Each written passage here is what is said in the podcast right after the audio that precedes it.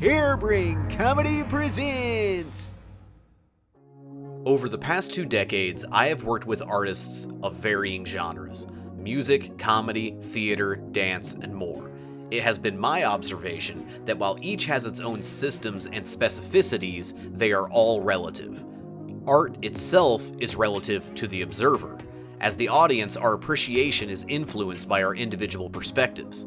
For artists themselves, motivations and measures of success are just as conditional. In this series, I will be speaking with working class entertainers and artists. We will highlight the unique aspects of their crafts while, hopefully, proving my theory that it is all pretty much the same at their roots. My name is Isaac Landford, and this is the Art of Relativity.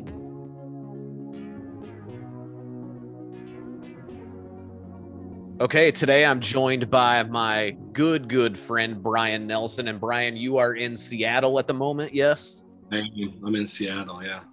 It's and uh, it's dreary. I, yeah, well, and we were talking about right before recording. It's like, well, but you're in Seattle. That's the uh, Yep, what, what's the temperature though? Uh, I don't. I can look. It's it's cold. I I don't.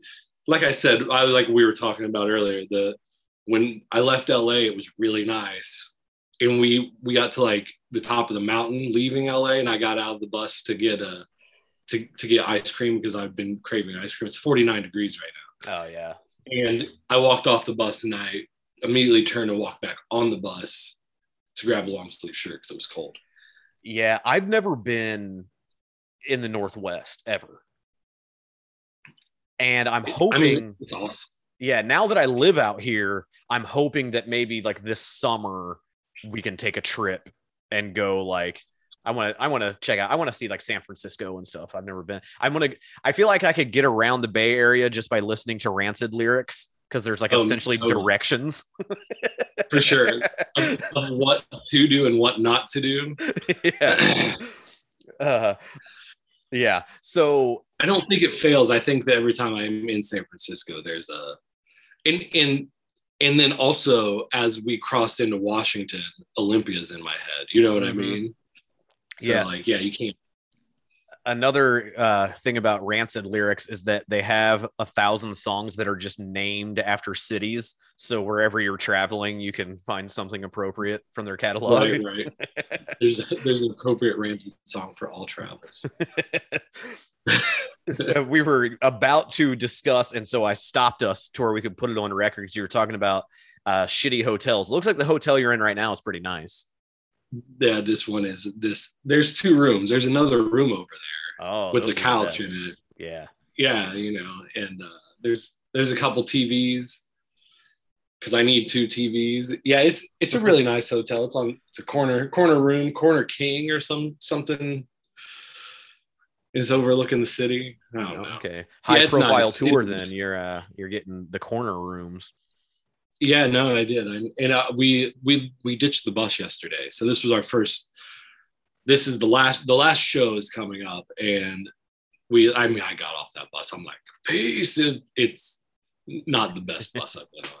I'm not i'm not trying to complain about buses. I know that to some people that sounds really shitty but Yeah. No, no, no. It's better than a van. there's just some things. There it is it yeah it depends on who you're with though too in a van you know what i mean like yeah. a van can be very tolerable if if you're with the right people Sure. Uh, before I ask about your worst hotel room, I'll just say for the people listening, because we're talking about you being on tour, you are a musician and sound engineer, and then I know you've done like tech, other tech work on tours and stuff. But your your full time job, you tour with musicians, whether you're playing or Right. you're support or whatever. You are on the road working in rock and roll and we'll talk about that in a second but i want to know about the worst hotel that you've ever stayed in Yeah, so I'm okay. So I can't think of a worse hotel than this one, but it, we were talking about we were talking about Florida. There's Uh-huh. there's a theme, and if you stay in hotels across America, it is pretty consistent that once you start hitting the South, like Florida, the hotels get dirtier. Even nice hotels, they feel dirtier. It's just mm-hmm. a thing. Like Texas, Florida, that whole like all the way across, you know, and like yeah, and we were in Daytona Beach playing this like random one off, and I think the bar was called like Sick Boys or something. So like every I, I'm trailing off now already, but like every like hour, they would play Sick Boys. Oh and man. the bartenders would go around just dumping shots in people's mouths. Like it was like it was like this borderline. It was like a punk bar, but kind of bro bar, which goes with social D a little bit. Sure. too, yeah, know? that fits. Yeah. and so that that was the bar we were playing, and um or club. I don't I don't know what it was. It was a venue, and uh so they put us in this hotel motel, and when you when as I was saying, the first thing I found it was very dirty. There was like blood on the walls or the carpet or something, and there was a press on nail, a very long press on nail underneath my bed, which I assume because the, the I assume the hotel is normally hourly, not Yeah. not uh-huh. by the day there i'm i'm sure us staying there was really abnormal but like for some reason when you walked in there was like a there was an it was an entrance entryway and there was a mattress just like leaned up against the wall like a naked mattress nothing on it like dirty it was gross Yeah. so that was the first thing man i didn't i i never stepped on the carpet in bare feet because it was gross like it like you could tell it looked sticky, you know, just like I mean, you could feel it on the bottom of your shoes. Like your shoes just like it wasn't Uh-huh. carpet. It, it was so gross. And then like, man, there were there there was like a long room and there was a bed on like either side. And like even to go take a piss, I'm like, I, I gotta put my shoes on. And I'd like step on my shoes and like get my feet in them and like, like go into the bathroom it, it was so bad that Thomas, who like he had never played a show with us before, and we had our buddy Bob playing drums, that they went and got a hotel across the street because it was so gross. It, it was really nasty, and the the guy was like, there was a thing like, don't steal the remote to the TV. It was like a, you'll find get fined ten dollars if you steal it. Like, why am I going to steal a remote? We ended up hiding it underneath the mattress, which Oh, was gross funny. in and of itself. So like you were like, oh, you gotta go get this dirty. He was guy was being really mean to us when we got there too, because I know I don't know. We looked we looked shittier than his normal clientele. No I way. mean, I don't know. I think he's just Yeah, a exactly. guy. Yeah.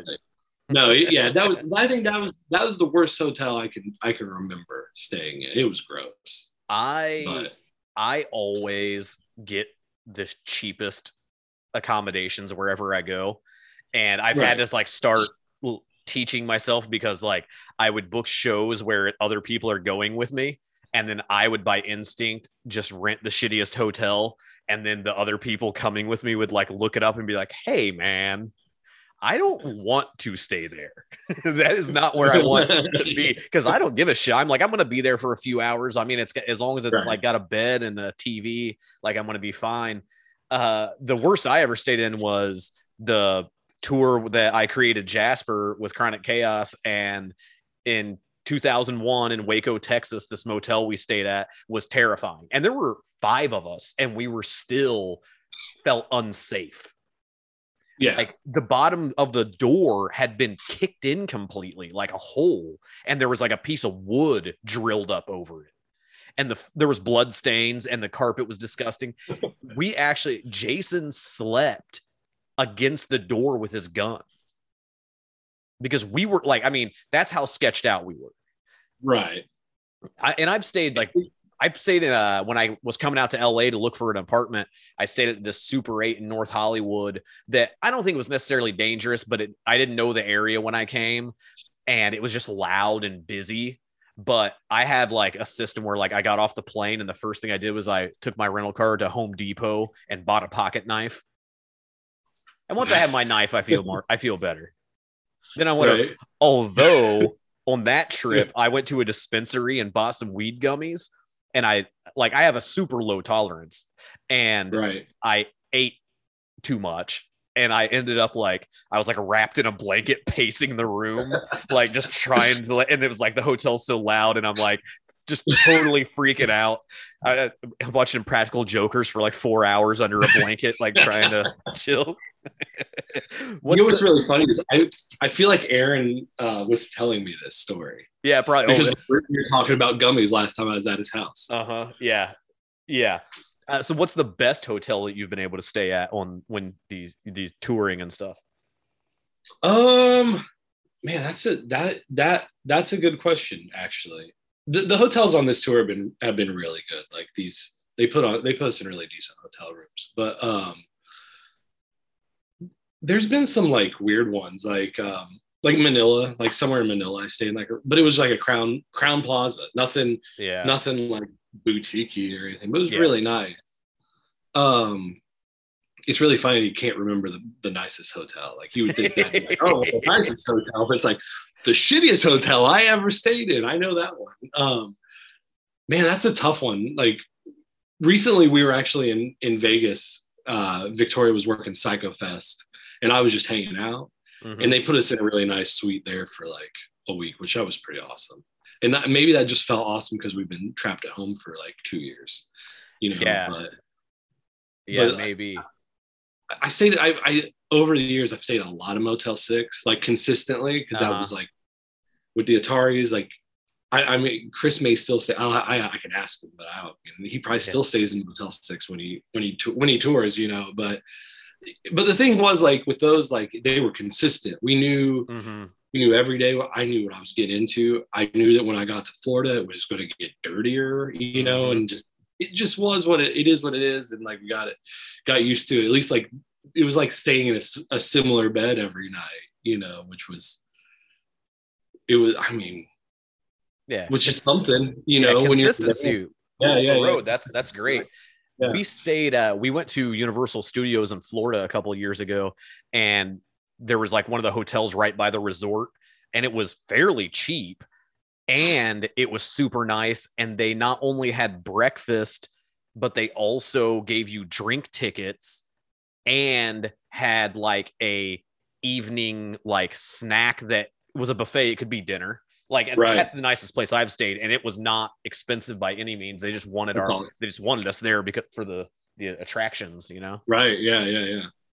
That's awesome. Yeah. So you've been uh you've been a road lifer for how many years now? Would you say that you've been? Um, see, I think I started doing this like I started doing this with Brazil, like somewhere around like 2006, maybe. Yeah. Okay. And then and then there was like a I think there were a few like a couple years where I didn't really I didn't tour at all. You know, like Yeah. we were like but then and then like in 2000 like into 2008 or 2009 I joined the Ataris and then it was just like I was on the I was on tour a lot then. Yeah.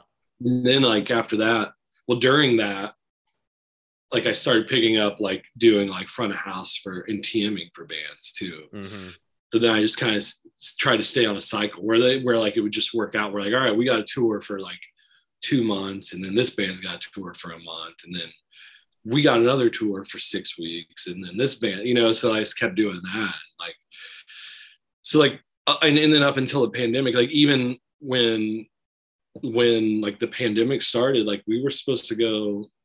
We I'd gotten home in like November, and we were supposed to start a tour. Man, when was that? Like February or something like that, March. And then it just like slowly got.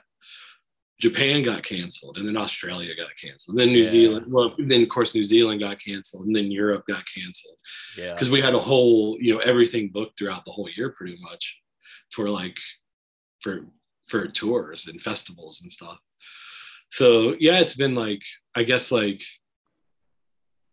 you know 2006 i guess with like some downtime Yeah. some some not some because of pandemic some because of i just had i wasn't i wasn't in a place where like people knew who i was or i knew who anybody was to get jobs you know Sure. or anything like that and then and then like then honestly like once i started playing it was like oh i play in this band and some people are like oh okay you probably know what you're doing like yeah. we'll It's- hire you it's crazy how the way people value you is completely based on them seeing somebody else having value in you. exactly it's like brand recognition you know It, it absolutely is.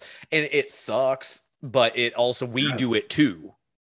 oh totally Like we're all guilty of it. So well i mean we did it as kids going to shows like oh fat Absolutely. band's playing absolutely. band's playing Yeah, where it's just like you just I just liked every band that was on Fat Wreck Chords, even though I probably only really liked like four of them. Right. right. but that wouldn't stop you from buying the comps, you know? no, no, it wouldn't. I was thinking, and I've thought about this a lot over the years, how it is kind of interesting to me that you have ended up with this lifestyle because you and I grew up together. Yeah. And in our group of friends, you and I and our buddy Joel, we were always the guys who were like supporting our other friends that were in bands. Right. Like we weren't doing it, we weren't performing, but we were kind of like running the stuff, doing the shows, and like you were always a tech guy. You always understood the uh, equipment better than everybody else, and you understood the internet before the rest of us when we were kids. and so, and you also, when we were young, you had like a much more traditional kind of lifestyle than a lot of us even from when we were in high school and the years right after like you always worked full time while the rest of us were like fucking off at like 15 hours a week you were always in like long-term relationships and you kind of like had everything we thought you all we all thought you had your shit together Wow. then you did like what like a semester of college and then like yeah. something changed there yeah. you did that and you were like no this is not the route for me No, it sucked. I went to Taylor for a semester. It was like, yeah the christian college where we, we grew up yeah, that, that place is that place is terrible. It can burn to the ground. Let the people free, but like, man, it's like that place. The yeah, it's a horrible place. Horrible people. Maybe yeah not, but there's a, there's a lot of shitty people there. yeah You for know, sure and I I think that like I mean I saw some of it later on of like when some things happened, you know, and like and I was like, oh well, I was right. They are horrible people. yeah If of you watch it, go to hell. uh, what were you studying what was your major going to be Um, so I wasn't allowed to have a major because even though I had my shit together, um, my GPA was really bad. So when I went in, I had to go in as like like general, you know, like okay what what, what I like. how bad was your gpa I mean, like two point something. So, but but for Taylor, it had to be a 3.0 or higher. Oh, I think. mine was like a below a one Yeah. no, seriously, failed small animal care, Isaac. twice yeah, yeah, yeah. That's funny shit. man.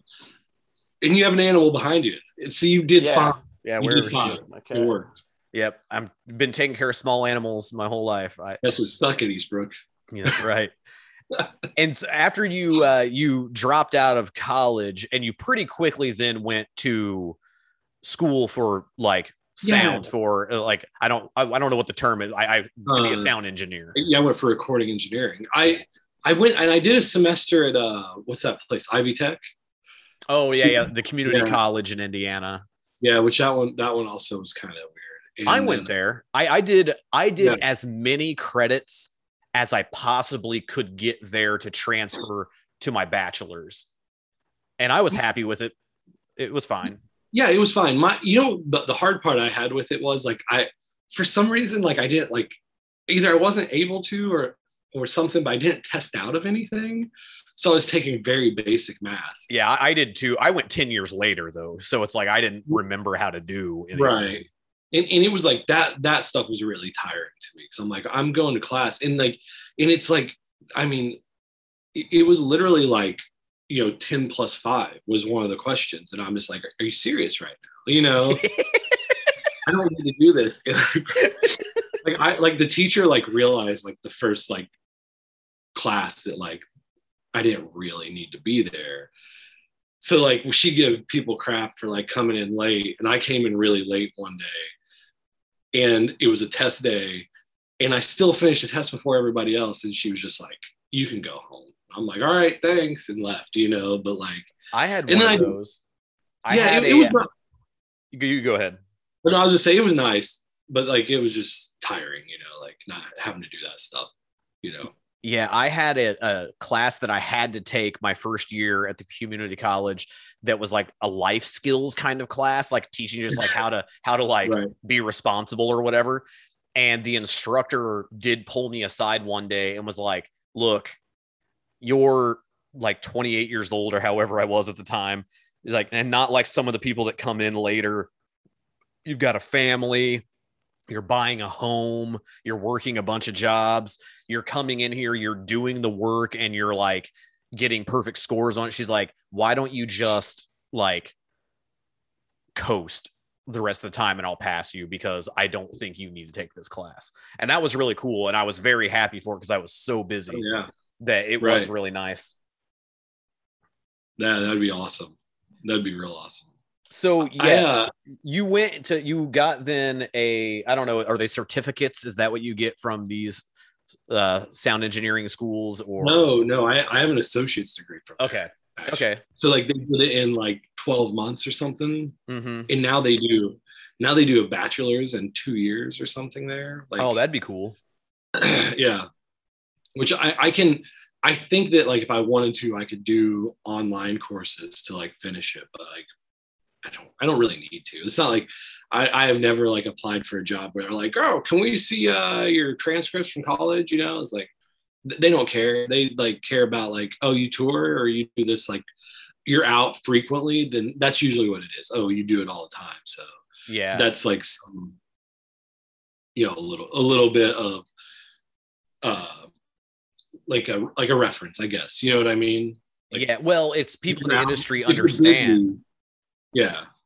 You and I were talking when you were just in town about working with people where they get let go from a higher position or if there's like a period of time they weren't working and how that is like a red flag. You're like yeah they're probably not good at what they were doing. I mean that's i question it i suppose yeah. you know but like and but and sometimes i mean it is just like it's not necessarily that it's just that like i mean just like anything there's some sort of politics behind it. You know what i mean? Like Sure. where, like they like they hire people based th- for bad reasons or whatever you know? Yeah. like oh this is this guy looks cool. Like i will play the game with this where like maybe the other person won't you know? And like so they just keep around there's plenty of people that keep people around that are terrible at their jobs oh, but yeah. they they always they're always there. And that's the thing. Like that well he comes in better than this other person who's awesome and doesn't come in you know? And it's easier just to like the devil you know just like have the people you're familiar with around because on the road i mean you're talking about an intimate environment where you you don't get to clock Yeah. out and go home. Like you see the bad elements of each other tensions get high. when work is over you still at least are sharing a hotel floor. Right right. It, yeah like eight people in a hotel or something like that. That's that's that's how i remember some of those rooms. And which is fine. But like in, in these environments it's like uh like with the bus at least like you can just go to your bunk. Like sure see you guys later. I'm gonna go lay down. I'm gonna close my curtain. Nobody will talk to me. They'll think i'm asleep even if i'm not you know? Hmm but there, there's like yeah it's but it's just like anything else like you know you like sit up there and talk about it about like all the dumb shit that happened and how stupid somebody is for something you know? Hmm I, I have like i have some different like i feel like i have some different expectations than a lot of people. Like i've i've done like a full spectrum of like of venues like i've done very small to very large and hmm I'm very familiar with like like the venues we're in currently, and I know what to expect. Where like some of the people like they had different expectations. I'm like, well, I already knew that this was gonna suck, you know, like or whatever. Like yeah like and, and it's also like you get loaders that don't know what they're doing. And like I, I already knew that's what it was gonna be like in a lot of places. You just have to be patient with those people. Right. And like if they if they even like if they're acknowledging the fact that they don't know, it's so much easier because you can be like, oh, well, I'll show you how to do it. And things usually go smoother that way. You know what I mean? Speak to people like they're normal and they'll be like, oh, this person's being nice to me. No matter how mad I am at them, I'll probably still gonna be like, it's cool. 'Cause Right. what difference does it make at the end of the day? just get it in the truck. Let me leave.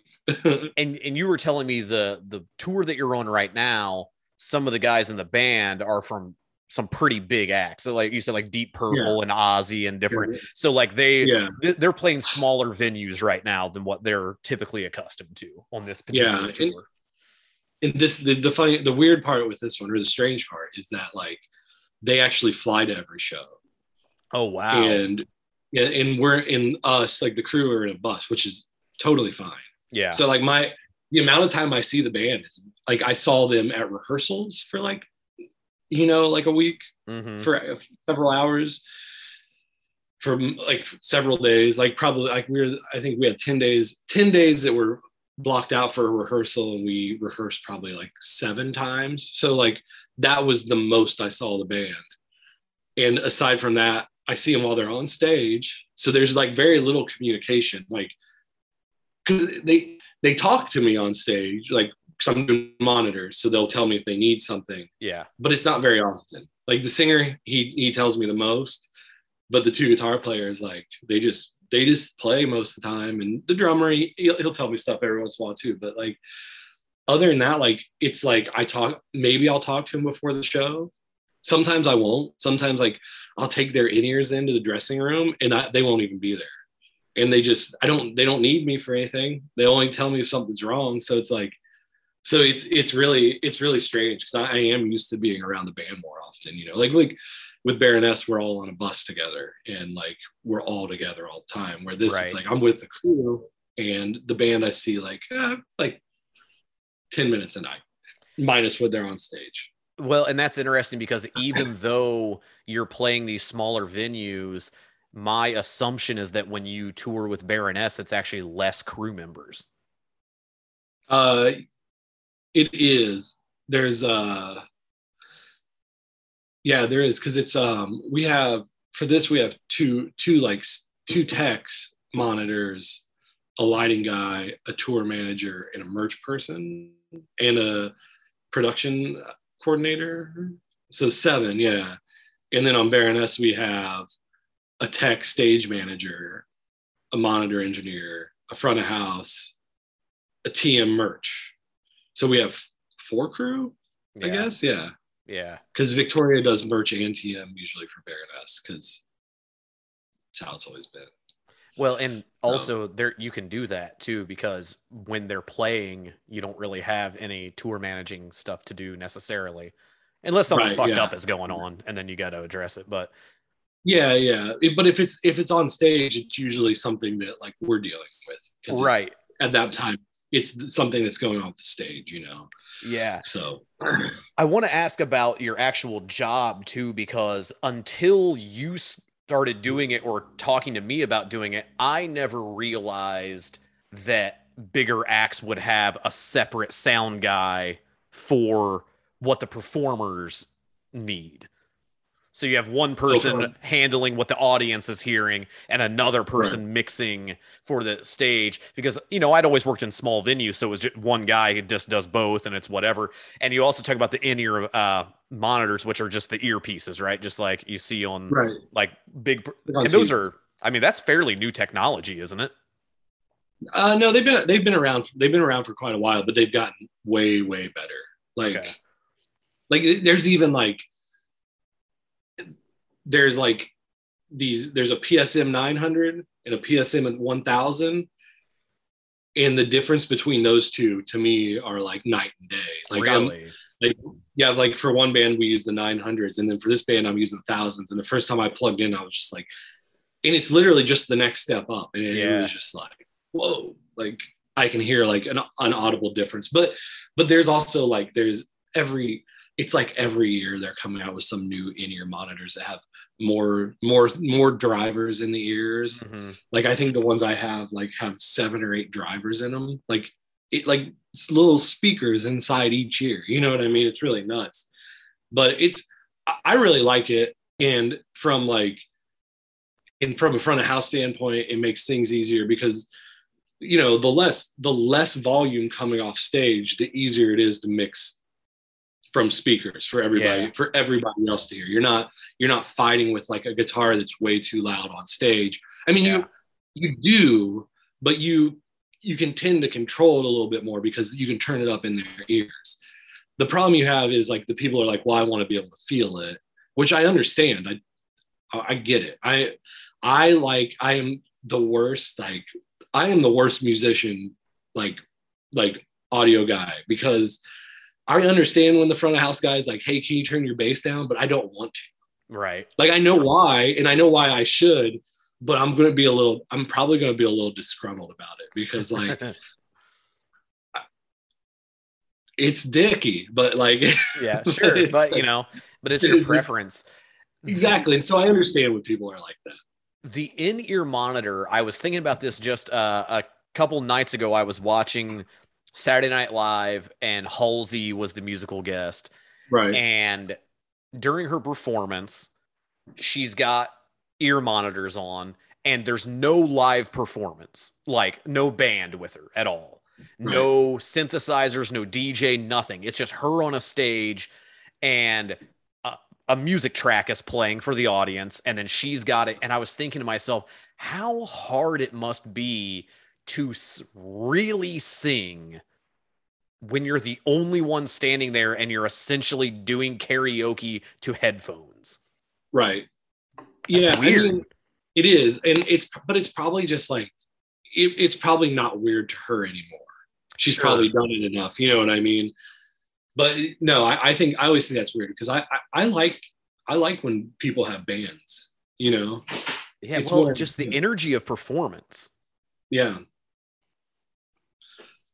It's I, I weird when you watch live performances, particularly on things like SNL and stuff that aren't like real like music formats, you know, how even me who's like just a step away from a layman, I'm like, yeah, that dude's not I'm not hearing what he's playing.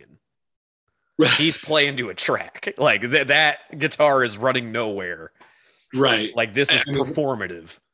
and there there is some of that where it's like well there was the whole what was the ashlee simpson one? Yeah, where that was like a straight vocal track that like the okay, so this is inter and I know you work with like a lot of rock bands and so I don't know if you run into this at all, but it's so strange to me like I remember seeing Eminem perform.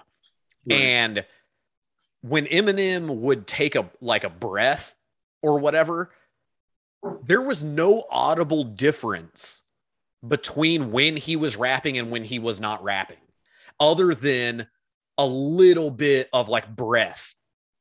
Otherwise, they're just essentially playing his CD. and then he's rapping over the top of it. It wasn't like a backup track. It was it was Right. like full volume vocals. And that's so strange to me. yeah that's i don't i mean i've worked with a couple bands that have like that have that run tracks Mm-hmm. and they they all have vocals in them you know what i mean and Yeah. it- they're not it's not like it's not as like it's not as simple as where it's just like here's a stereo track it is more of like there's there's stems of it so like it'll be like percussion uh like synths uh the stuff that sparkles in the background you know Yeah. stuff like that and then like background vocals Right. Um, some of them have the lead vocal track, some of them don't. And like really what it is is like the way I the way I do it is if there's a lead vocal track, I only push it if they need the support. You know what I mean? Like Yeah. if if they're singing like totally fine, it just it comes out. Or it's like very low. It, it is there because it really should just be there for support. It Right. shouldn't be like the the main thing. You know what I mean? Um, yeah. So I mean, but like with the Eminem thing, it literally could have been an iPod playing. You know, who knows? But Yeah. Well, and then it makes you wonder, it's like, well, what the fuck is that DJ doing? it's going like this. Yeah, I mean, is it? And it- look, it's show business, and we understand that things aren't as they appear. But it's okay. So you talk about someone like a Britney Spears or like any of these like singer dancers, like a Janet Jackson, like whatever, you know. I get it that you can't dance and sing that well at the same time, and that it's the illusion of the act when really you're doing you're doing a drag performance you're lip syncing to your own music And masterful sound people sometimes, even though they're lip syncing, when like the performance is over, they'll turn the mic on to where you can hear them breathing and like, because they're always breathing. yeah. And that's interesting to me, like that, like toeing that line between like, oh, let's mix in a little bit now, because I don't want to hear them huffing and puffing while they're dancing and trying to sing a song. Of course Right. not. But why have a fucking microphone on if you're just like lip syncing to your song? And maybe you are mumbling it or whatever, but like you can't, you cannot be singing and doing what you're doing. Or you, Some or you- people do, and you can tell the difference when someone's like got a handheld mic and they're like modulating the volume of it and they're doing dance moves and there's a track to save them if they are too winded or whatever. But it is, it's a, it- there's a difference between those two things. for sure, for sure. I feel like uh, I feel like whenever I see like a Beyonce thing, like you can usually hear, Yeah. you can hear her. You know what I mean? Yeah. Yeah. She's Illuminati. Maybe she is singing. Beyonce is a, like one of those rare ones. I, I think Lady Gaga is one of those too. Yeah, I'm not super familiar with either of those artists, but like what the performances I've seen, it seems like it's the thought has gone into what can I do and still be able to sing? Not Right. Yeah, yeah, yeah. Because I, yeah, I mean, like I, I'm with you. I haven't seen like any of those like live, except for like on like televised something. You know what I mean? yeah, So- which is fine because like I'm picking on Britney Spears, even though like she's barely a performer at this point, but like nobody was ever like into Britney Spears because her voice was so amazing. Nah. it was always just the package so it's it's fine for her to be doing it the other way and it seems like like boy bands it's usually like vocal based so it's like they they dance and sing Right.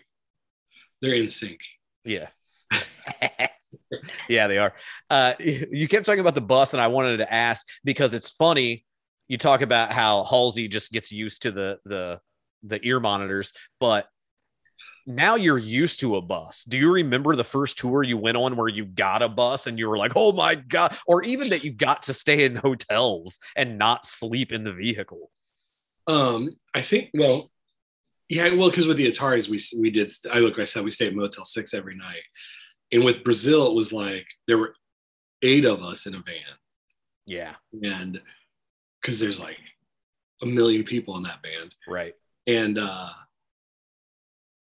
like some nights like we some nights we'd sleep in the van. There were many nights where daniel and i slept in the trailer.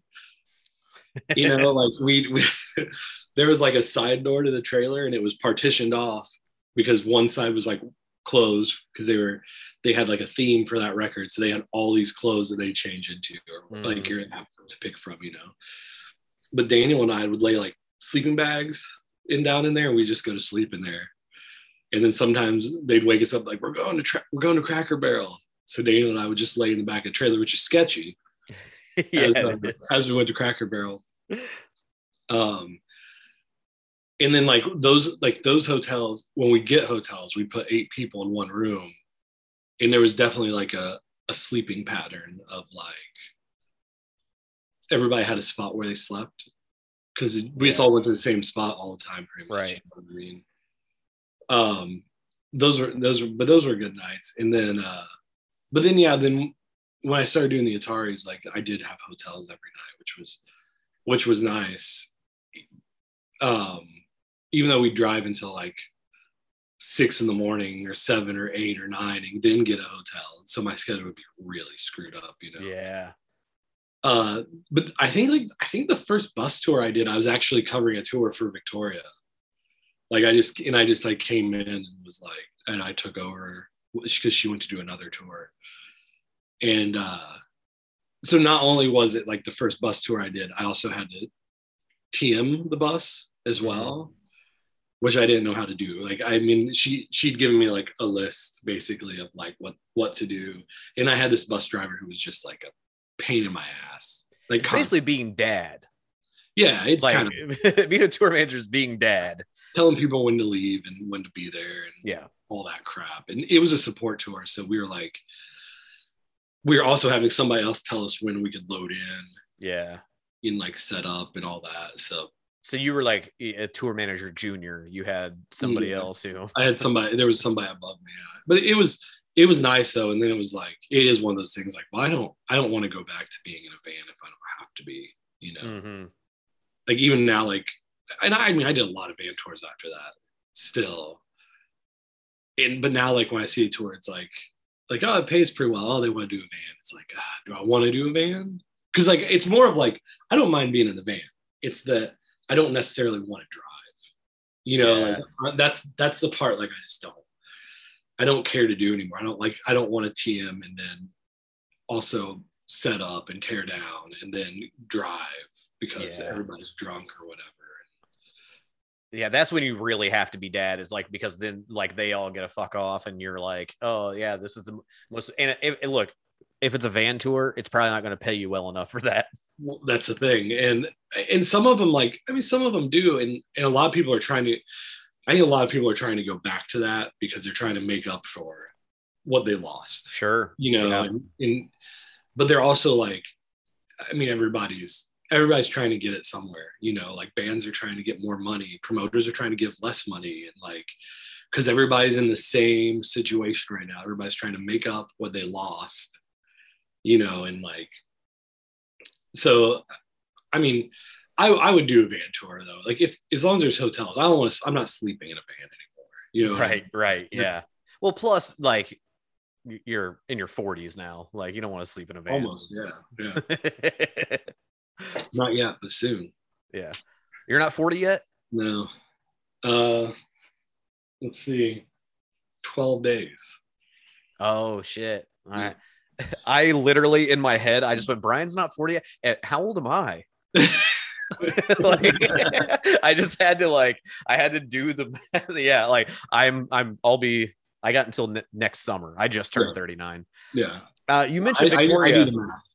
yeah, you mentioned Victoria a couple of times, and so from my perspective, and I think I'm right. You you correct me. Victoria is your partner, Yeah. and Yeah. It it was getting with her that more legitimized this career path that you're on. I, I agree with that, yes. Yeah. She definitely got me. 'Cause a she she had her shit together in the way that I thought you did when we were 19. Yeah, no, definitely.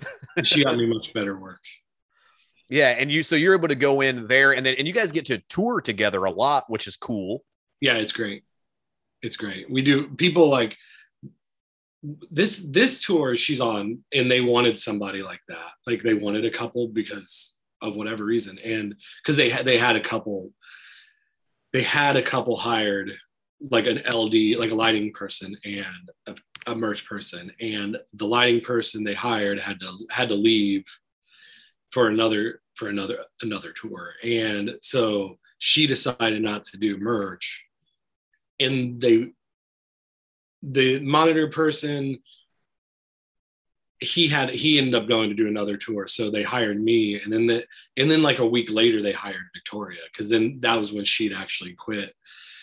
Um but a lot of times like now like with like baroness and stuff everybody knows but like uh in the band's always new but for the most part like we go in and we don't i mean we don't tell it's not like we tell like the support bands and stuff. We just Yeah. to do our jobs and sometimes they like figure it out on their own or sometimes somebody tells them or whatever because like it's just one of those things like it seems like there's like some like there's there is a potential stigma to it to people working Sure. together like that Well, if you guys have a dispute, then everybody is involved with it.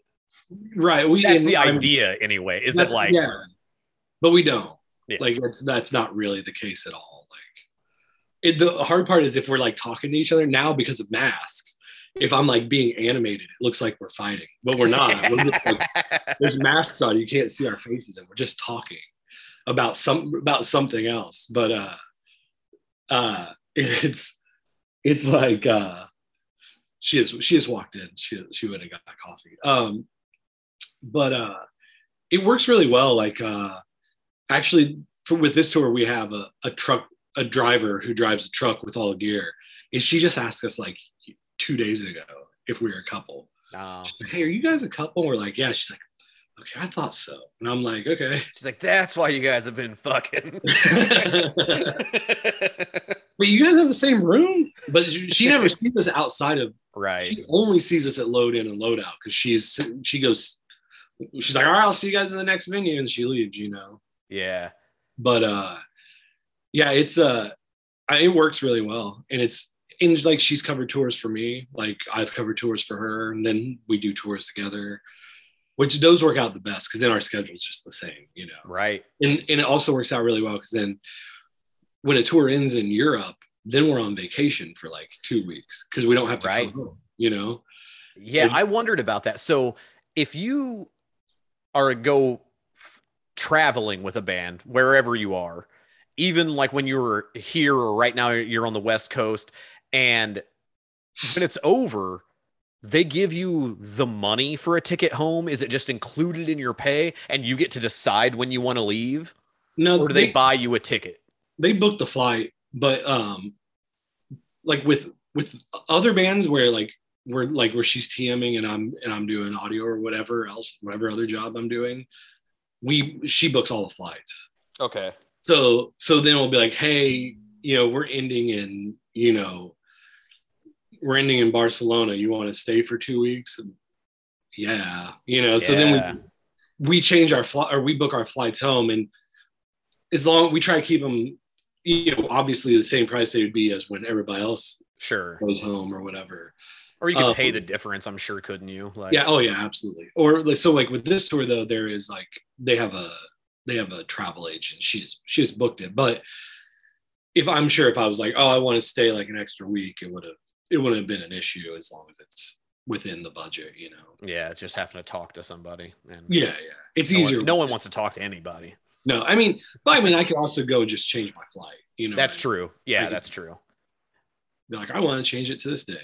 So So now is the part in every one of these conversations where I have to talk about COVID because your household, both incomes, totally decimated because you can't tour. no, So for a year and a half or however long it, it hit you guys, you are you're living in Arizona Right. and you're just it's like, "Oh, our calendar's just been cleaned." I don't know. I know you had talked about like well, I was going to say working at some venues when you were there. I know when you moved there, you were looking for venues to maybe do front of the house, but then they were probably sh- shut down too. oh yeah, they they just started. A lot of them just started doing shows like in the last like couple months, Yeah. and um, we so we actually. The funny part is like before everything got canceled, I'm like, "Ah, it's gonna be okay. I'm I'm an optimist. Yeah, right. it's gonna be fine. It's gonna be fine. Don't worry about it. It'll be fine. And then of course it wasn't. Like and then like like one one thing got canceled. I'm like, oh, it's fine. It's it's Japan. Of course they canceled. They're you know that, that makes sense. And then when Australia canceled, I was like, oh, okay, well those people are fearless and um but what we ended up doing was we, we actually got really lucky. We we started doing instacart. Hmm so but but not like two not two separate accounts. We did one account and so like victoria doesn't like to drive hmm but i'm i'm totally fine with driving. So like i would drive push the cart she'd have the app and she'd be calling out stuff and we just like throw it in the cart you know? Yeah.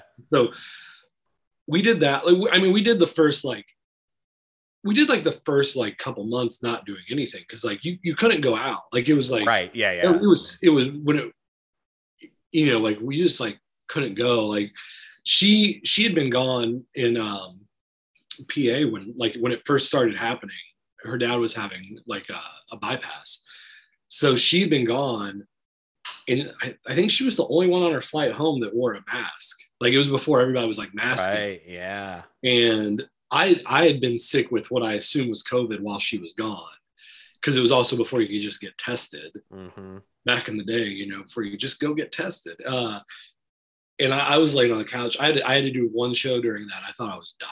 Like, I'm like, I'm gonna die. This, this just sucks. But um, but when she got home, she's like, Bryan, I think this is gonna get really bad. Like, we should probably go to the grocery store. And I was like, all right, sure. Like, it's probably I don't know, I'm still like, ah, it's only gonna last like two more weeks.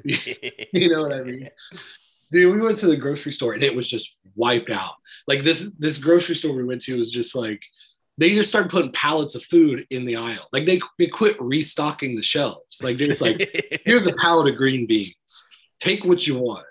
And it, and we bought the most food we've ever bought at the grocery store because one, we're never home that long. Mhm. buy that Right. groceries. And for two, we don't. We usually just buy for a couple days and then we go back and buy for a couple more days or whatever. And we, I don't know, we spent like three hundred dollars or four hundred dollars at the grocery that day, I think, and it was just like, it was crazy because that was when it was like, all right, this may be really happening.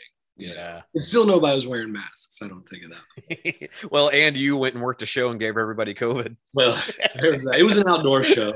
uh, I, and I stayed I stayed away from everybody as much as possible. But um, yeah, and I, I actually I actually told the TM I'm like I don't want to come. Like I feel like I feel terrible. Like I, it was like seven in the morning. I'm like I'm I'm freezing right now. It was probably hundred degrees out. It wasn't Yeah. out. It was it was like February or March, but but still I'm like I was really cold. He's like I'll just come. Like it's outside. Just get us through sound check. And I'm like okay, fine. I, I didn't want to, but I did. And um, it, I felt I did feel better being outside. You know, I'm like, oh, I'll be fine. And I'm like, I'm just gonna go home, sleep because the show wasn't. Till, it was like at 9 a.m. like sound check, and they played at like seven or eight. You know, I'm like, I'll be back. And I just went home, and I mean, I fell asleep for like five hours, just like I was out God. and I got woke up and like I'm like, oh, I feel terrible. I just took hand sanitizer. I just kept sanitizing, sanitizing, and just stayed away.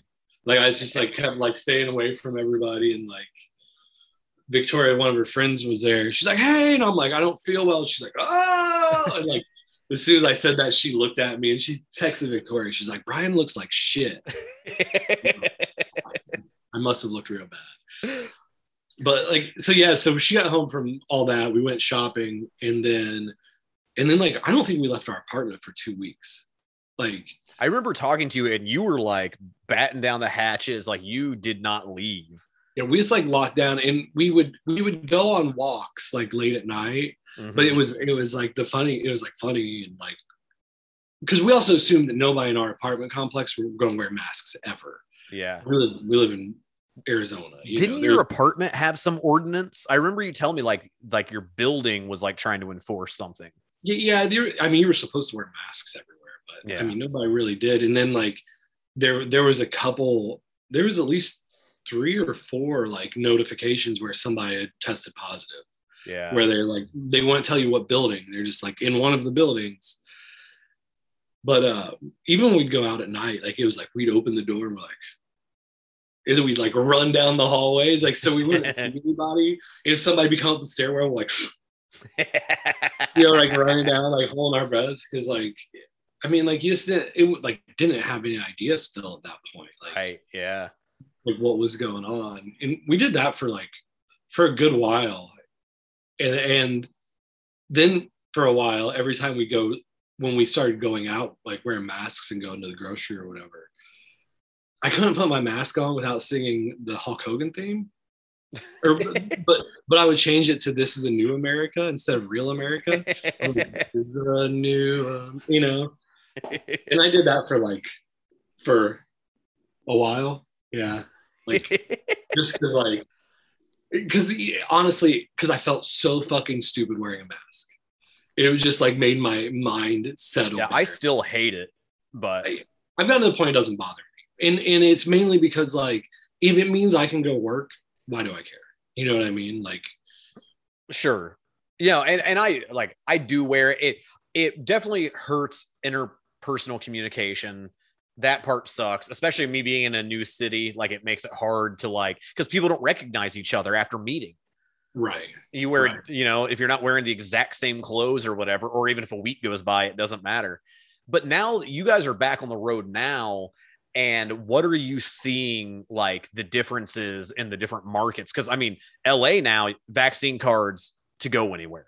Right, I don't know if that's in Right. effect yet or not, but it's happening. The, my theater already does it.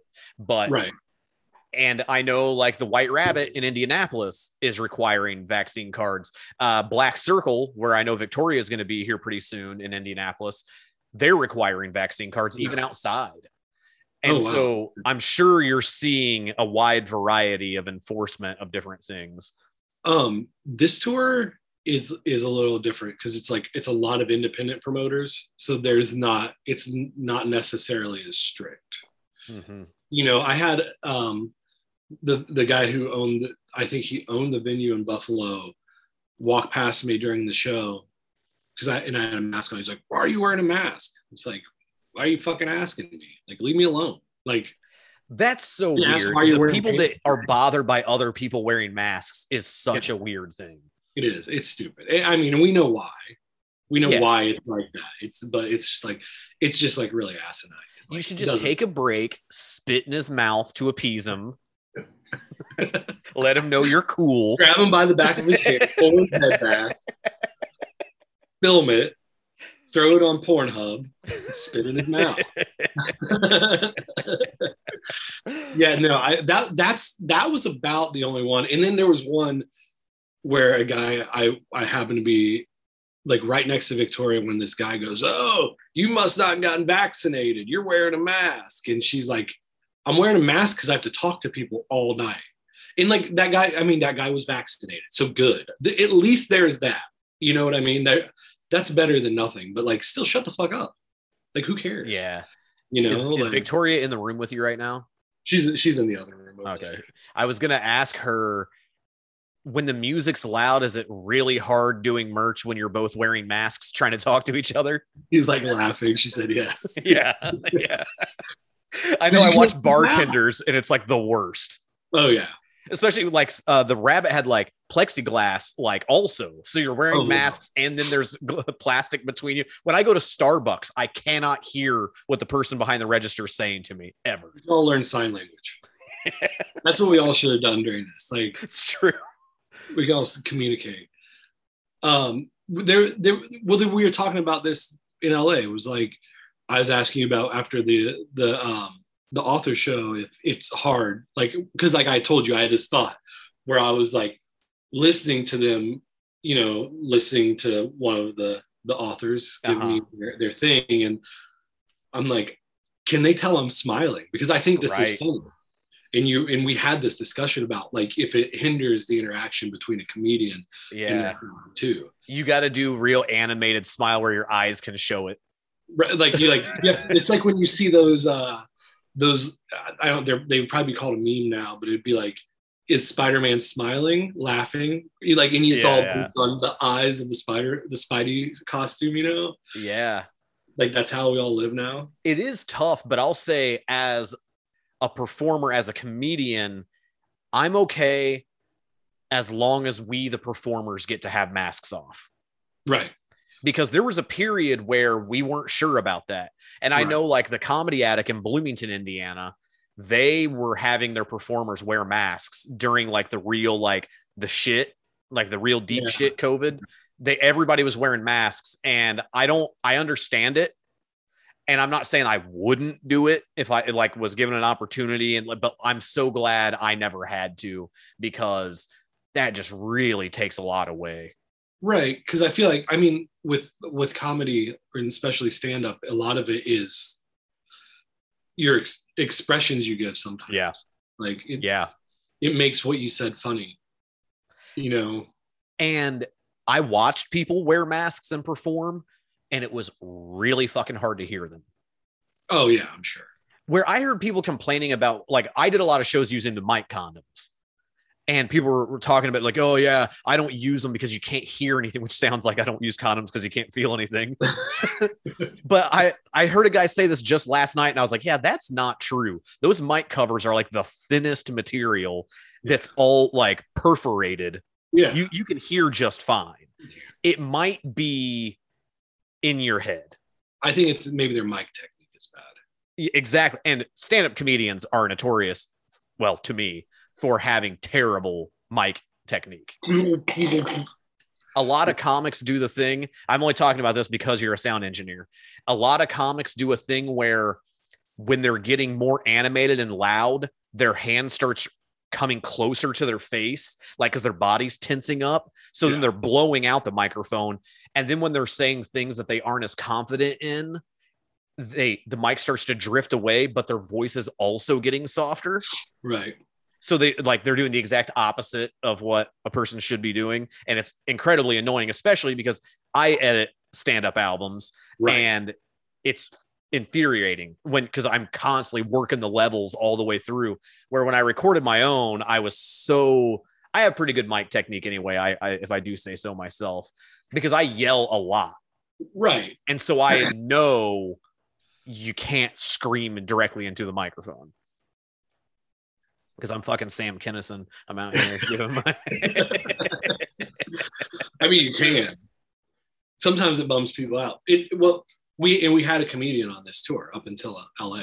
oh yeah yeah So like, um, it was really actually really funny because at there was a venue somewhere. I, I think like in New York, there was every once in a while backstage, and, and this is probably I'm sure you've seen this somewhere where it has there will be somebody's printed out a poor like bad mic technique like illustration. i've never seen it There there are these there there's they're online. i want to get one um and it'll usually be like uh like it'll be like you know like a um like comic comic strip. Yeah. Sorry i'm trying to figure out how to do this and look at the camera. Well There's, this will like, be audio anyway so it's frames, fine. you know okay. yeah. There's the comic strip frames and um they uh like it'll be like in this box it'll be like this bad mic technique this is bad mic technique and it'll show you what is good mic technique and there was like one of those things that at new york and one of the texts pointed it out to to don because uh, because he he holds it right at the base. And the next day the next day he held the mic normally which I, yeah. don't, I don't i don't care. It doesn't it doesn't matter to me. I was doing monitors. I'm literally handing him a wireless mic. As long as he can hear himself and it's working it doesn't it doesn't affect me as much as it does like out front. You know what i mean? There's So- a there's a big thing in stand-up comedy where and I don't even know if it's a conscious thing. It's just a trend that I'm aware of and I know some other people that are of guys holding microphones in weird ways that to them I think it's like an attitude type of thing like the way they hold the mic, but some of it's like really really bad for sound quality.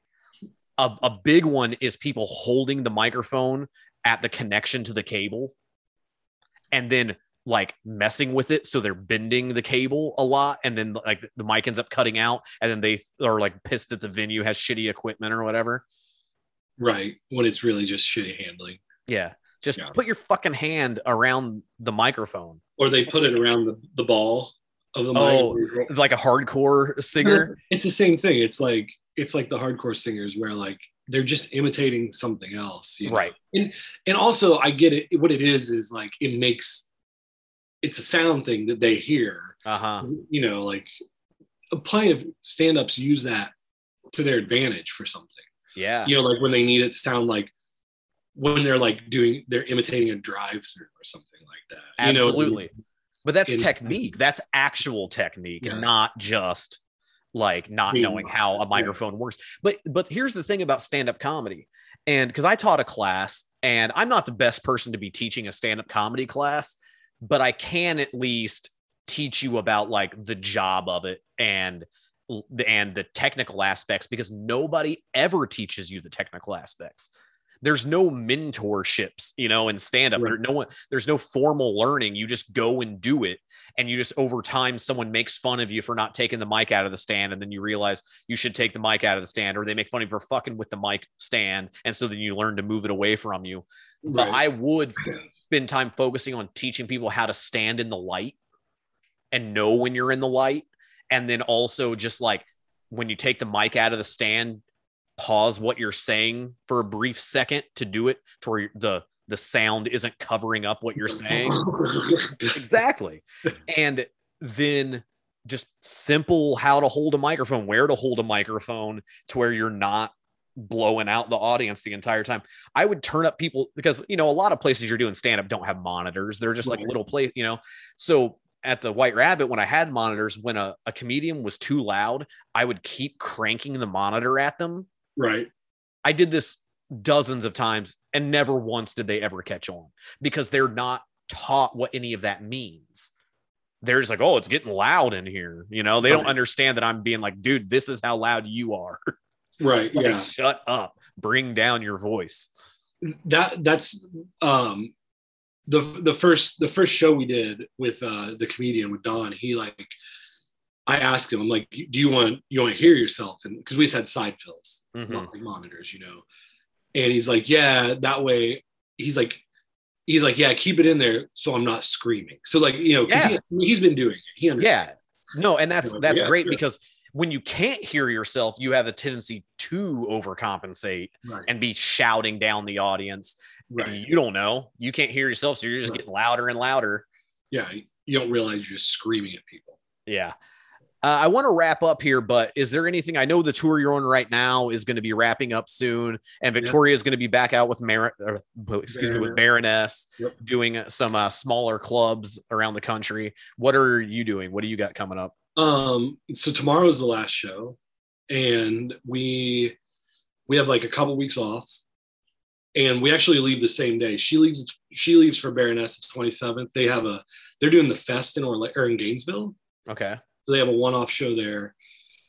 Um, and then they go back to Philly, and then they start they start the tour, which is like a it's like an evening with Baroness. It's all like um like everybody who buys a ticket gets one of John's art prints for the show, and then they get they get a vote on the first half of the set, and then Yeah, the band cool. then the band picks the second half of the set. It'll be cool. Like it's like legit. Like we we tried to do this voting thing in the Ataris, but like it was kind of half. It was kind of it was very half-assed. Like this one's like done really well. Is So it choices or is it open? Oh, it it is choices, but the choice is every single song from the catalog. Oh, okay. Yeah. It's open, but it's but it's not like you're writing shit in. It's not like Right. oh, I want to hear uh, that Earl had to die song. We want you to cover that. You know, I mean, I don't know what it's called. I think I only picked that because the Gimme Gimmes did that. Did a cover of Uh, thing, right? But uh, that's but, a you know, great song, actually. It is. Uh, what I'm really bummed about is Baroness did a cover of uh, Bikeage. Oh, or is it Bikeage they did? Yeah.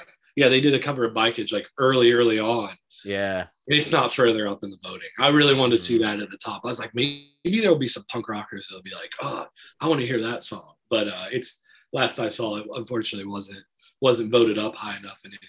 But maybe it will be. I mean, that's been a while. So Well, if Um, I, I'll rush this podcast out and then we'll get people. Everybody vote. Bryan wants to hear Bikeage. Uh, but so yeah, so they're doing that, and that goes until like when does that go till December? December 14th. And then I'm going the same day, the 27th, I fly to the UK and I'm doing two weeks with this band, with the Dead Okay. Daisies. And I fly home, I have a week off, and then I take over Baroness. So like our buddy Andy, who like he and I rotate in and out and cover each other Okay. he's he's doing monitors for the first couple weeks of Baroness, and then I'm actually meeting. I'm flying to Seattle to meet them, and he's then he and I are switching out, and he goes home. He does. He works for a band called the Wonder Years, so he's going. okay. He'll go home. that band. I don't know anything about them, but I've heard They're good. them. They're a good pop punk band. Um, they're really good. He uh, so then he'll go back home for a couple weeks, and then they have like they have like holiday shows that they're doing. I think is what it is. Right so he'll finish out with them because he he does TM and front of house for those guys. So it works out. But yeah, that's that's what we got going on after this. And then and then next year it's there's there's going to be more Baroness shows. Yeah. There's more Dead Daisy shows. Good. Shows are Yeah. back. Yeah, it seems like it. As long as like nothing. I mean, like like we've really been in like a bubble. Like I've like it. This happens as soon as I go on tour. Like the outside world just kind of like gets shut off because I'm doing something else. You know, like I can't I can't sit and like melt my brain with the news all day long. Like during the pandemic, there are many times where we're like, we we we had to go we had to quit watching the news because like Yeah. just you know so like i know that there's still some like it's still kind of rough with the pandemic and everything Sure. but so but hopefully yeah it seems like it seems like we are moving forward as, as long as as long as people are willing to like you know be masked at venues or show their proof of vaccination or or get a, a test you know like Yeah. it should be okay. And it, it seems like the majority of the people, it, it's it's gonna be split. You know what I mean? Like there's like the people that don't care. There's shows they can go to that also don't care. Exactly. And the people that do care, there's shows that they can go to where people do care. Yeah, and it's only people who care. And Exactly. you know, it's gonna it might hurt numbers, but it's a fucking pandemic. You know, we can all take a little financial hit. Um, we all, I mean, yeah, we all had to, you know, like, like I got, I was saying earlier, we did Instacart after once we were not scared to go out anymore. We did Instacart like seven days a week sometimes. Yeah.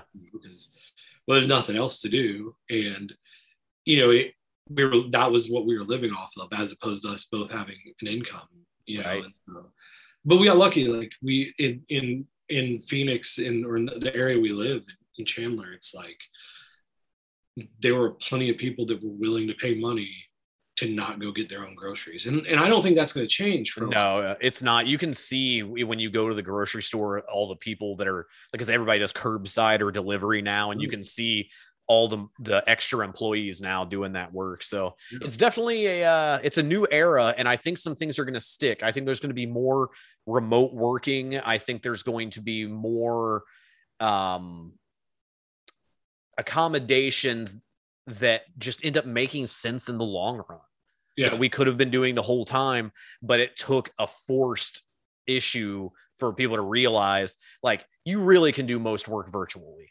Oh yeah. Um, yeah. Especially now, like the thing that's been happening, and I mean, I think you you've you've witnessed this since you've moved to LA, that a lot of people from California are leaving Yeah. that have the tech jobs because they can go live somewhere cheaper and they can get a bigger place and they're going to do their job from home because they're never going to go back to their offices. yeah It's cheaper for a company to pay for their internet absolutely. all that and give them like you know pay for their computers and their internet and their phones than it Yep. is to pay for water and electricity and a giant building and whatever goes into maintaining all this and Yep. Absolutely.